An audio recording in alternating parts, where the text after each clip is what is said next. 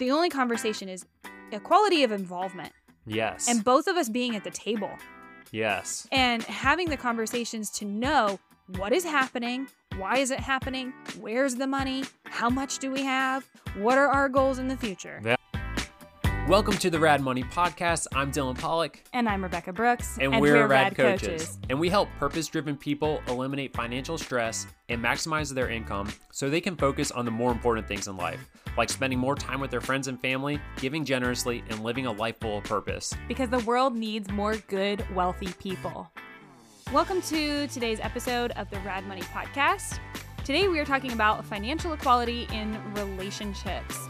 And this is such an interesting topic. Essentially, what we mean by financial equality, specifically in married couples, that's where we're really going to focus today. The idea that we need to split expenses 50 50 or that we need to have like this equal contribution financially to the relationship. And we're just exploring this idea today and what we see as financial coaches and then our perspective as as a couple, as financial coaches, and what we think is maybe the healthier way to look at how to come to a relationship together and manage your money together. One of the main reasons we came up with the idea of doing this episode was a headline that we saw recently about this woman who was presenting a problem. Her husband is a doctor, she was a school teacher. And so they're bringing in two different incomes, but she wanted to contribute equally to the relationship with her finances. So she was struggling with the fact that they live a higher quality of life due to the fact that her husband is a doctor, yet she's bringing in the income of a teacher. And so this isn't just an outlier. This is not just a, a random thought that just one person has. Every time we talk to couples, when we work with couples, the same concept comes up. It, everybody has a varying degree on this, but we all have this idea of like, what is fair in the relationship with money? So, with that being said, too, like I think Rebecca might have just said this, but I want to reiterate it is that this is through the lens of like married couples. If you are dating, keeping it 50 50, splitting the check, you know, not combining finances is actually very important. You don't have to ha- necessarily have to go Dutch. You don't have to split the check, but you don't want to have shared bank accounts. Yeah. You don't need to pool your resources yet. That gets really messy outside of marriage. So that's why we're saying we're going to mostly talk to married couples in this conversation. But I think even if you're in a relationship, you'll find this interesting regardless. And if you're, you know, anybody who's wants to be in a relationship in the future too, if you're single, this is just food for thought to think about as you're going into the or a relationship. You're going to have financial conversations and you want to start building that out and what that looks like for your life. Yeah, I mean, regardless of if you are single, dating, engaged, or married, this is going to be, I think, a really interesting episode. It's a conversation starter at a minimum, but it's definitely couples goals, in my opinion, in terms of like what are you striving for For, for yep. a healthy relationship with your finances and with your significant other. I think that that's kind of where th- this conversation really lives is what what are we striving for and how can we not have the friction in the relationship like this teacher and this doctor have because they've bought into this belief that you need to show up to the relationship 50-50 when it comes to how much you contribute financially. And those are just such myths that we really want to use our platform to break down really because we feel like they're so unhealthy and not helpful to a thriving relationship. Yeah. So why don't we just start with why people find this really interesting and why they find themselves in this till death do we part, let's split the check 50-50. Oh yeah, till death do we split the check. That's right. Yeah. Till death do we split the check is the essence of what this conversation is about is that belief that we need to be showing up to the relationship, splitting everything 50-50 regardless of how much income we make, which is just so impractical, right? But Right. that example of oh, I want to show up to the relationship 50-50 financially, but he's a doctor, I'm a teacher. The math just doesn't work there. The incomes are never going to be on the same level. And so it's already flawed. That train of thought is just already flawed. Yeah, I mean it because both incomes are so radically different. It's just not fair to the relationship at all, which is really f- funny because I think people split the check 50-50 because they believe that is what's fair. So that's one of the first things I think of is people they want they want to be fair in the relationship. And that's one of the one reasons that, you know, we have our rent, we have our mortgage, we got all of our bills and we're going to split them straight down the middle and because that's what's fair, right? Yeah, totally. But what's even deeper than what's fair is the fear that this is all based in. Oh my gosh, a hundred percent. Like you, you just, I mean, nailed it. Absolutely. That the two biggest things are the concerns about what's fair, because that is like how we are trying to be thoughtful and compassionate and all these sorts of things. But then, really, deep down, it's a self preservation. It's a fear of all of the horror stories that we've heard throughout our whole lives about the mistreatment of funds within marriages, of people being irresponsible. We can't Mhm. trust each other. We have all of these issues. We want to maintain independence because of what? Fear. It's all very, very shrouded in fear. This whole financial equality thing and self preservation. Yeah. And I think that that's such a profound thing to really dig into with this conversation for why people think that it's a good idea is because it's fair and because quite honestly they're just scared. Well, yeah, I mean, there's and and rightfully so Oh yeah. because there there are all sorts of reasons that people have been screwed financially in their relationship. You know, whether someone is totally exiled from the bank accounts and you know they're just like you you get your allowance and that's it. That's that's pretty awful. Oh, financial abuse. Yeah. Financial abuse. I mean, especially women, right? Mhm. We I think it's a big reason why women really feel as though they do need to earn as much and bring the same amount to the relationships and et cetera is because there's a really bad history of being abused financially. Yes, and that's awful, and that's that's a, a reason to be concerned. Another thing is what what happens if this whole thing blows up and there's there's no more relationship in the future. Well, it's a lot easier to walk away having two separate everythings. You know, if we've been splitting everything down the middle and I got my bank account, you got yours. It looks, it feels a lot cleaner, but uh talk to the lawyers, it's not it isn't that clean. There's a false sense of protection there for sure if you're married. Y- I- if you're- Exactly. If you're, married and states' laws are uh, vary and things like that. But yeah, for the most case, it is a false sense of a division of yours and mine. Like, no, baby, you go to court, it's all thrown in the same bucket, and then And and then then, we play and then the lawyers play splitsies, exactly. Yeah, but I mean, those are those are some really big, deep reasons why we work. We see this happening all the time. Is that deep down inside, there's some sort of concern why we're afraid of committing to figuring out how to do this more than just a plain 50-50 and keeping independence. And I think you know you brought up the word independence earlier. You can find ways to create independence within the relationship. You can still be your own person. Even with your money, you can still have your own money that you get to use but it just this whole independence idea that we need to be totally independent people and come into the relationship and I should be able to be my own pillar and you're your own pillar and I've been trying to be not uh opinionated here but I do think that is some flawed thinking. yeah, I absolutely agree with that, and I think that really. It's independence, but it's also just a form of self preservation, kind Mhm. of what we're saying with this fear. Mhm. is this self preservation. If we both focus on earning a certain level and contributing a certain level and then still keeping finances divided, uh, then it's just easier to walk, like Yeah. you said. And it's still like to a, to an extent it's a false sense of that, Uh-huh. but it all boils down to self preservation and that's all based in fear.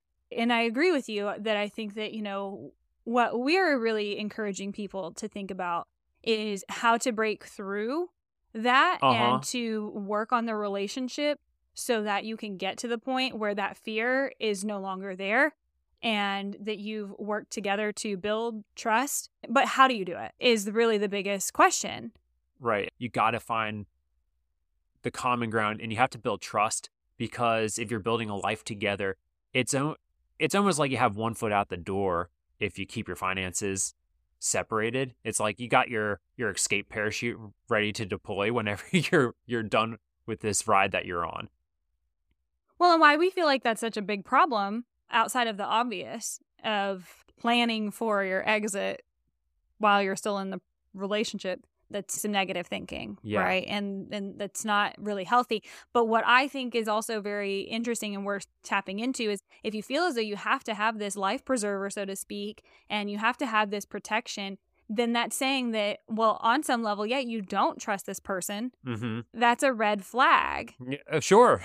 Look at that. Why don't you trust that person? And either it's something that you can grow in your trust, you can grow in how much you trust a person, or you can't. But you need to you need to also listen to your intuition, listen to your gut, and to explore it. Don't write that person off necessarily because a lot of it might even just be your own personal experiences. Right. We got our own our past stories with money and our own history and it just, you know, you might have come out of a bad relationship with money and you're just bringing that old story into a healthier relationship and maybe if you can work through that it's going to get a lot better. Yeah, or like your parents, how is that modeled for you, right? Uh-huh. Like I have a client for instance, she's really working on her money mindset as she goes into a new relationship with someone because her father was actually incredibly financially abusive to her mother. And so she's got this story that makes her independence so important to her on this complete and other level that a lot of people don't really realize. But you probably have it on some level. And so you have to be able to identify those things. What's just you and your baggage? What's actually this person? And what can be worked on and improved? Right. But if you can't trust that person, that's a red flag. And you need to look into that because there are just some things can be remedied and some things can't. yeah. Right. And like you, if someone has a bad credit score, okay, that's not a red flag. Like that can be improved. But if they're just not a trustworthy person, period, end of sentence, then that's a giant red flag. Mhm. So, speaking of red flags, another red flag in this realm in particular is being with someone who's just grossly irresponsible with their money, right? Like, that's a huge one that where they can really get in the way of coming to a level of financial interdependence, which is what we feel is the healthiest approach, Yeah. as opposed to financial equality or independence. We like interdependence, and we can kind of explain what that is a little bit later. But if you feel like this person is just like recklessly irresponsible with their finances and they have no interest in remedying it, again, that's a really big red flag. And that's a really good reason. I was about to say I, I wouldn't want to give them ten dollars. Like, Yeah. can you, can you go get milk? It's like they come back with you know nothing. the money's already spent into to their like however they want. So that's not good either. Totally, and that, a very good reason maybe not to be combining finances with them because if you put money into the checking account, it go bye bye. But again, now, but we're talking also to married couples, right? Uh-huh. And so if you're already in that relationship where maybe the trust isn't there, maybe the uh, financial responsibility isn't there, those things can be worked on. Those things can be improved with most people, right? Right. If they can't be, then I'm sorry, but you're in something that's probably pretty toxic and you need to know about that and take steps accordingly Yeah. but it can be totally worked on and people can learn and we can bring them into the conversation. We can start these conversations within the relationship to work towards that financial interdependence. Because when you don't and you just kind of write people off based off of how much they can financially contribute and things like that you're essentially putting the finances above the relationship. Yeah, which is really unhealthy. I mean, to, to basically boil someone down to their income and their financial contributions to the relationship because there's so much that we do in our relationship and that everyone does in their relationship that just has no financial there's nothing financial about it. Like sure you could put a number to it potentially like oh i did the dishes. Like if a maid did that that's gonna that would cost us how many dollars an hour whatever. But there's just so much in the relationship that both of us contribute that has no financial value at all, but it has extreme emotional value, extreme relationship value, extreme value in so many other ways. Yeah, to boil somebody down to just their earning potential or how much they financially contribute to the relationship is just really, it's just a slippery slope. Yeah. And it's really sad because I think when you start to look at relationships in that way, which just is a growing trend in the dating world and in marriages, etc., that a lot of people are really doing that. And maybe it, but maybe it's been around forever. I mean, going back to dowries and things like that, it's a financial, you know, business Yeah, sure. Yeah. uh, that- you know, business. It's a business transaction, Right, You know? yeah, can- sure. how much land am I getting off of this Yeah. marriage? yeah, but you know, I ideally, you know, if we're buying into this whole marry for love thing nonsense, yeah, gosh, who does that? Then then we need to do so in a healthy way because it's not the society that we are anymore. It's not a business transaction anymore. And so we need to stop reducing each other down to what we contribute financially to the relationship because it puts a wall up that really gets in the way of your growth together as a couple, not only your net worth, but just the experiences that you get to share together. Yeah. I mean, there's just no way to to expect that both of us are going to go out into the workforce and I'm going to bring in the exact dollar amount as you and that we can just split it all 50-50. We'd have to do the same jobs, Yeah. you know, equal work, equal pay. Yeah, totally. But I don't want to do that. right, I'm not I want to do something else. you Right, know? We right, have right. different callings. Well, uh, not you and me. But to a certain extent even within even within the business here we both are doing different things. We're Oh, bringing different value to the business. It's not as if I'm doing the same work. That'd be pointless. But anyways, that's beside the point. But I do think like talking about our personal relationship, financial equality, people struggle with this sort of thing. I, I want to bring it back to like 10 years ago when we first met and we started dating, we got engaged and got married. Right at that very beginning stage. So first, first couple years. Yeah, first couple years, Rebecca made more money than me. And we're not talking like, you know, few thousand dollars, a significant more than me. So we were in this relationship where me as the guy who traditionally is the breadwinner, I wasn't. And so like there was I want to explore the idea of, you know, people who are in relationships for a little bit if if that's all right with you is like Mhm. talking about it from like both angles like the woman makes more than the man or the man makes more than the woman for yeah. a moment. Oh gosh, I mean, I, I love this topic because I think that a lot of women lie to themselves. I've taken a couple polls about this actually, about how they feel as the primary breadwinner, and in public, they're like, "Oh no, it's like it's fine, it's amazing, it's great," but one on one, there are some serious insecurities there. And worrying about how it affects the relationship because of societal norms, whether you like them or not Right. you know whether you believe that the man should be the breadwinner or not doesn't really matter as much as like what it feel actually feels like for you and the fact of the matter is it can be really challenging you feel like you have to be really thoughtful to and yeah not emasculate your husband or bring it up or even make it a thing it has its own uniqueness to it Sure. that people try to i think sweep under the rug Uh, Yeah, they act like it's not a big deal. And there's things that are just ingrained in us from years of tradition. Whether you feel like they're good or bad, this is beside the point, you know? Mhm. But it's really just the fact that, you know, I was in, I was making less than Rebecca and you can come into a relationship and not be equals financially and still have a meaningful great relationship is really my point here. we never boiled it down to contributing equally. It was just you weren't as career driven Mhm. at that point in time in your life. Exactly. And I was. And why was that? Well, I came from a very financially insecure life. And so my whole goal was building financial stability into my life. So that made me very, very career driven. But I didn't put that on you. I didn't say like, okay, now go go provide for me, go make me feel safe. You know, like it was just me. And you just were in a different place in your life. And we just honored that about each other. We did, and and it's not as if what I was bringing in couldn't take care of us either. It was just that you were bringing in a significant amount more than me. So Yeah. it was just it was, you know, on a surface level, it just it is what it is. You made more money than I did, and that as a guy can feel tough. And but you don't have to let it when you think about the relationship as a whole. It's like how are you showing up to the relationship? What do you do and contribute to each other because if we just talked about the money all the time if that was the the only goal and the value that I was supposed to bring in it would it would ruin the relationship and we wouldn't be here today I think it's really sad. And Mhm. so there's just all of these different dynamics where we just need to honor each other together and just really, really come together for this interdependent relationship yeah that doesn't slap any roles on it at all. Because we're all on our own journeys, regardless of gender or age or whatever.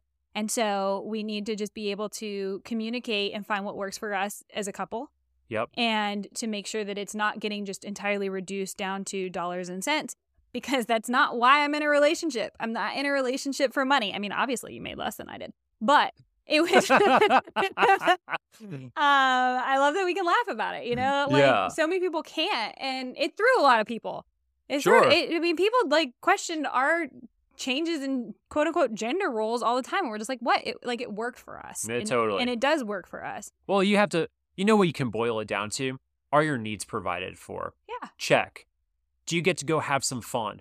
Check. Yeah. Do you get to save and invest for your future? Check. Okay. th- that's pretty much all it is, right? Can you give a little bit to other people? Check. All right. Do I do I need to make more than my wife if all those things are taken care of? You're just focusing on the wrong things at that yeah. point. Exactly. You're just focusing on the wrong things. Exactly. So let's put the shoe on the other foot and the man's making more money than the woman. Yeah. And so, of course, it's only from my standpoint, right?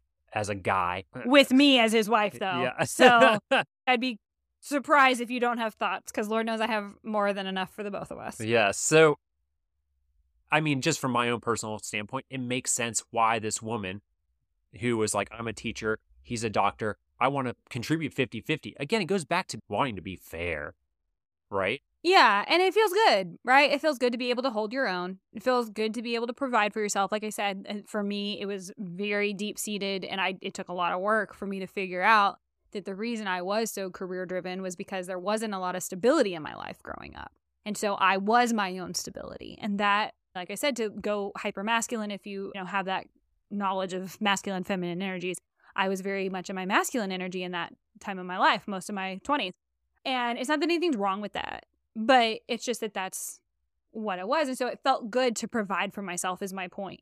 And i think a lot of women can relate to that and for whatever reason that they have. Um, it just feels good to contribute and to be able to pull your own weight. The thing is is when we just focus too much on that and not on what's happening as a whole in the relationship and focus on the fact that like you said earlier there are so many ways to contribute to the relationship Yeah. outside of the financial contribution and I and I don't want people to think that we're gonna just reduce this down to like the stupid stereotypes because they're stupid. It's so much more than those like little basic things. We're know? not making any recommendations at all about how you split your labor in your house, your income, etc. We're just saying don't reduce each other down to just your income. That's I did- literally all we're saying. I did all the dishes before we started this podcast. But again, yeah, doing dishes is not a woman's job because men eat too. So yeah, we're just uh, there's just no gender role conversation at all really here. We're just saying that like don't look at each other as needing to come at it 50-50 because what happens when you do focus just on the financial contributions like I was saying, you reduce somebody down to a paycheck, which Mhm. man or woman that's heartbreaking. That is just terribly sad um, for someone to be seen just as like that's all they do, or for someone to feel like that's enough. Because that's another side of it, where if you're the primary earner in the relationship, then it's very easy to not do any of the other things because you you did your job. Right. That I mean, I feel like I kind of did that when I was in my highest earning phase. I was just like, I didn't have anything left. I was burning myself out, and I didn't have anything left. And so to me, I was just like, well, I earned an income, so And that is terrible, right? Is that you then it's I am the person who brings in all the money and then you're t- you have you're responsible for everything else. it's a really heavy burden to put on anybody. both burdens are heavy actually. They're both actually awful burdens to have. Yeah, I'm I have to bring in all the money and I have to work super hard and spend all my time and effort there. So then, you know what that means? I'm not showing up to the relationship and loving my wife, being present for her, spending quality time with her. Well, Uh, and like like what I was saying, um, for me, when I reduced myself down to my earning ability, mm-hmm. I stopped doing the other things for myself. It, and I burned myself out and I stopped taking care of myself. And that's how I got into burnout and depression and dealing with severe anxiety that I didn't even realize I had until I looked back and I was like, whoa, I was a mess. But I did it to myself because I wasn't taking care of the other parts of my life and nurturing them. I was not investing and pouring into myself. I was just about my job. And I did that to myself. There was no outside pressure. And Well, other than a jerk boss, that was the outside pressure. But but but so it, it just becomes this really unhealthy thing when we just look at anybody as like this one contributor and or they view themselves as that. And so we just need to be really thoughtful of viewing people as a whole person. Exactly. Because what can happen is not only with that boiling them down to that being empty and, and sad but there's a lot of bitterness in that. There's a lot of space for resentment uh, one way or the other um, we've already talked about how relationships that don't work together financially, they don't have this interdependent um, relationship, that they have a lower net worth. Yeah. We've talked about that. And then, of course, the financial abuse. Yeah. Well, and you just reminded me of a, a really good point is that when you start to do things based off of like, I'm the breadwinner or when it needs to be 50 50, it starts to become a tit for tat sort of thing. Scorecards. How emotionally exhausting is it to keep a Tabs. scorecard and to tabs on your partner? It's like, okay, I paid for dinner last week. Now you have to get next week's dinner. Wh- What you need to really boil this down to is are your needs met? Are you saving and investing into your future? Are you taking care of each other in the relationship? Are you having some fun? Like, if those things are done, then that that's all that really matters. But then we're if we go back and forth, and I've got all these brownie points I'm, that I'm going to cash in tonight. You're wrong. you devastated. Um, yeah, I, I, I could. Oh my gosh, scorecards and keeping tabs on each other. There's a, there's obvious an obvious financial component to that, and we see that a lot in how, money spent and money earned, and then Mhm. down to the tasks in the household and how they're divvied up, and you know, hey, I did this last, but I did that, but I did this, but I did that, but I did this. So just do it. Like, who doesn't have their hands full right now? Do Yeah. it it's just that simple. And again, like, I mean, we're getting really into like the relationship side of it, but it does all matter because if the relationship isn't going well, that does impact how well your finances are going to go too, and vice versa. Like, it's just such a, it's such a connected relationship between the two things yes. that you have to understand how they work together. it's 100% why we started this financial journey in the first place. We realized that, okay, we're getting married. Well, we have a bunch of debt. Money could be a huge problem in our life if it gets out of control or it's this dark, scary monster in the corner of the room each and every day. Or we could address it and figure out a way to get rid of it. And money could be one of these things that we never fight about because our relationship's going to be tough. There's going to be moments that are going to try us. But you know, there's one thing that we won't let happen money getting in the way of this relationship. Yeah, that was really that was really the biggest thing was just life is going to throw a lot of things at us, some good, some bad. And so we can start to work together to make this a non-issue Mm-hmm. as much as humanly possible. And we took it we played it from every angle that we possibly could. And we had every hard conversation and we paid off every debt and we did all the hard stuff because we knew that it was going to be worth it because one day life's going to throw stuff at us that's just ugly and it comes at everybody. Sickness, death, grief. It's going to happen. And so when you make this a non-issue and you heal this part of the relationship when those things happen, you don't have to think about the money. Exactly. Somebody gets hurt, I don't I don't care about deductibles. I don't care about cash or debt or like any of this. Who cares? Somebody's hurt, I can focus on that. Yeah, I was actually going to bring up uh, an example exactly like that. So that's, I mean, that's one of the best ways to think about money not getting in the way of the relationship. Yeah.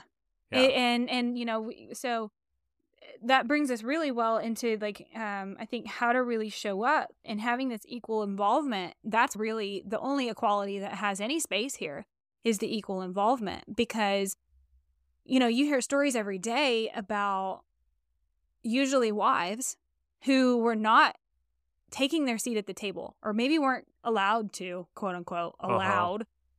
They weren't given the space to sit down at the table and to talk about their finances with their spouse.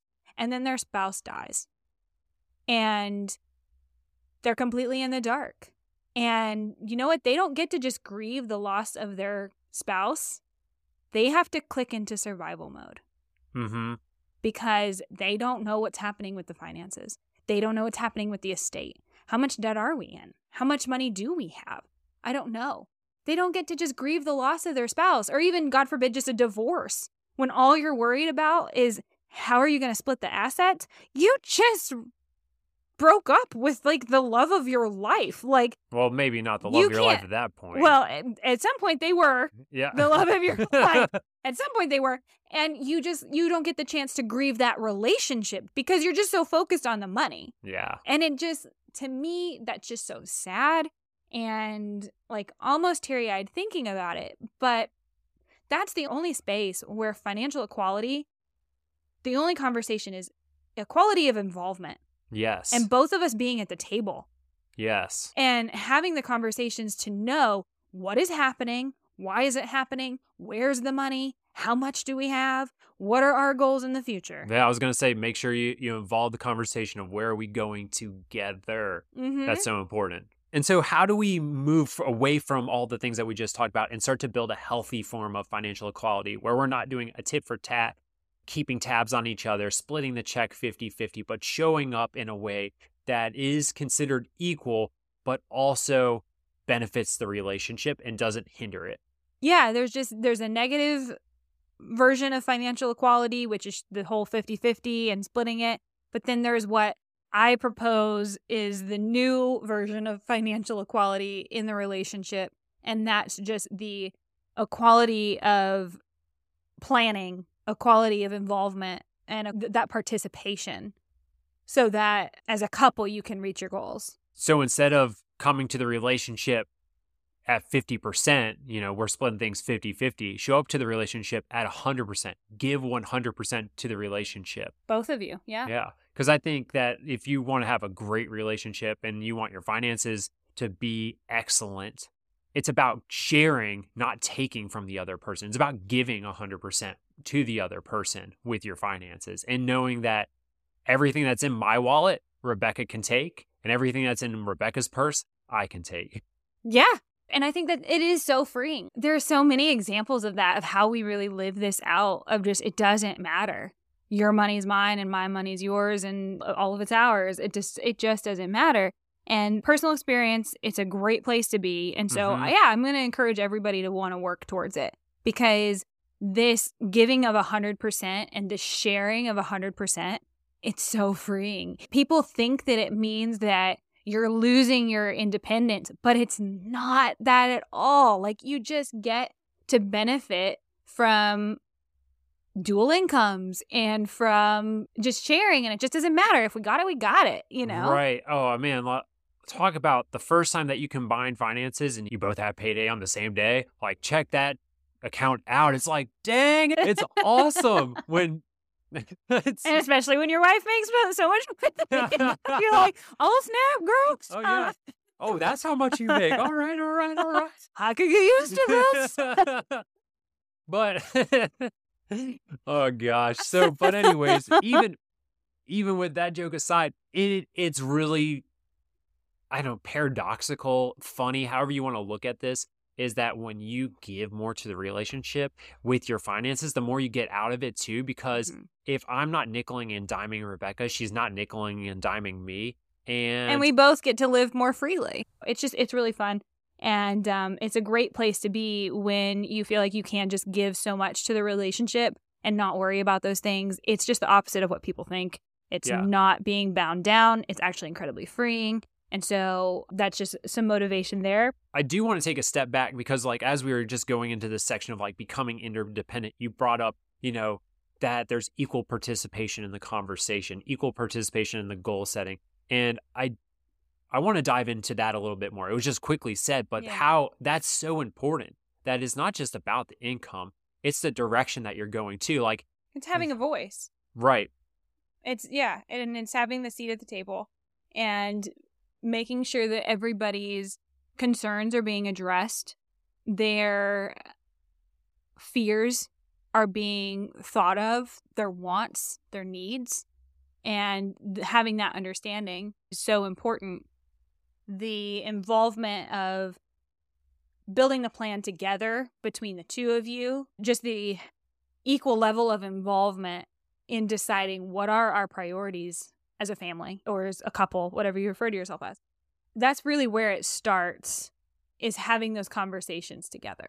yeah, I, you have to build if you're together in a relationship then you're you're building a life together so you can either be very intentional about it or you can just ignore it and split it 50-50 and you can hope something will go well or you can realize all right I've I've committed to you like we're talking to married people here you've committed Mhm. and so you can decide I'm going to run my own ball and you're going to run your own ball and we're going to get as far as we can get or you can work together and get as far as you can together and that's just going to it creates so much equal buy-in and it's no longer about I'm making more money than you and you're making more money than me and we got to split the check 50-50. I keep coming back to this cuz I, I kind of liked what I said earlier. It boils down to are my needs provided? Am I able to give a little bit? Am I able to have some fun? Am I saving and investing for the future? If, if every one of those is taken care of, it doesn't matter who's doing what as long as we're doing them and we agree that those are the things that we want. Yeah. Well, and you just get to come together as a team and say, uh, okay, well, how do we support each other in that? And what are the things that need to be done? How can we encourage each other? How can we build a plan that's realistic? Because I think that's where a lot of things really get into play when you don't have the financial equality, the equal involvement, then you have somebody who's got all these ideas and maybe they're trying to force them on this other person, but there's not buy in because there's not that equal level of involvement. Yeah. And so that's again innately flawed. So it's just the the equal involvement is the whole name of the game in my opinion for coming to a relationship with the goal of being interdependent. Mhm. Uh, I know that for us like the past year or more it's been about having a conscious relationship and that's really the essence of it is how do we work together how do we support each other how do i shore up your weaknesses Well, and I got a great example of that. Clients that worked with me and they were playing the 50 50 game, or at least just not combining their finances. And the wife in the relationship had a lot of student loan debt. I won't throw out the number, but you know, six figures yeah, it was big. It was very big. And about two, three months into coaching, the husband decided, you know what? I'm going to take this responsibility on with you. He didn't feel like it was this burden to him. He just, all of a sudden, they started working together as a team. Wife lit up. The stress like melted right off her back. And the husband was super excited to help her out, yeah you know? And so they started working together. He had, he had a bunch of savings. They just dumped money on it and, and they, they're just killing it together and they decide to work together as a team opposed to it's her student loan debt not his. They decided it's our student loan debt and it got like it just helped their relationship out so much and it sounds crazy right? Like how, why should i accept your hundreds of thousands of dollars worth of student loan debt? Why should i do that? Well i already married you. It's it's there and it's, it's going to sit around twice as long if not longer it's going to hold us it- both back. Yeah exactly if it's holding you back it is holding me back. Exactly. even down to the the type of vacations that i want to take because maybe i do make a lot of uh, money or i don't have the sort of debt that you do or whatever but because you're burdening that by yourself you can't afford to go on the vacations that i want to go on. Yeah. Like that happens. That has happened to my clients and it's just real and if you can relate to that like there is hope. There's just so much hope and It it's just a matter of coming together. We talked about this in the last episode that one of the best things you can do as a couple is to achieve a goal together and Mhm. like you're saying it lit them up to be able to support each other and to get through this really hard thing together yeah. and it enriches the relationship 100%.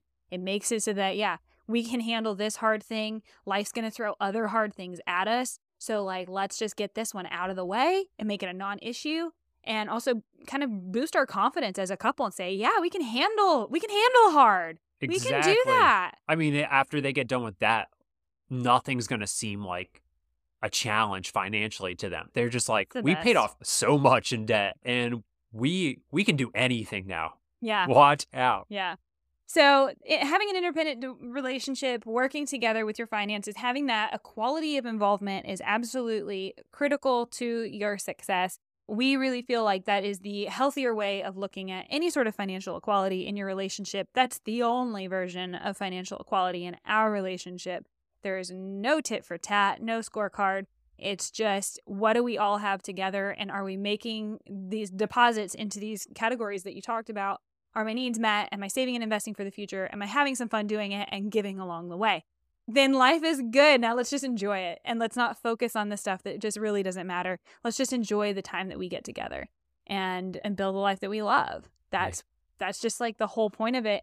And any other views of feeling like you have to do things some certain way because society tells you that you need to or it's like the safe bet and it protects you from these fears that you have like really encourage you to do the work as a couple to work through those things that are holding you back and keeping you from feeling like you can get to this point in your relationship and build that trust out mm-hmm. and learn how you can manage money responsibly together as a team and supporting each other in doing that, helping each other to make up for your shortcomings.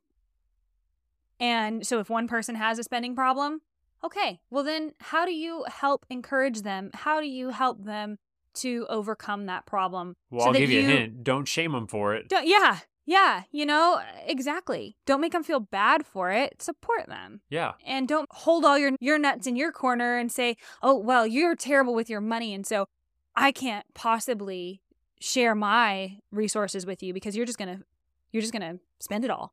Yeah. You know, oh well, my gosh, talk about tension and bitterness and terrible toxicity. Yeah.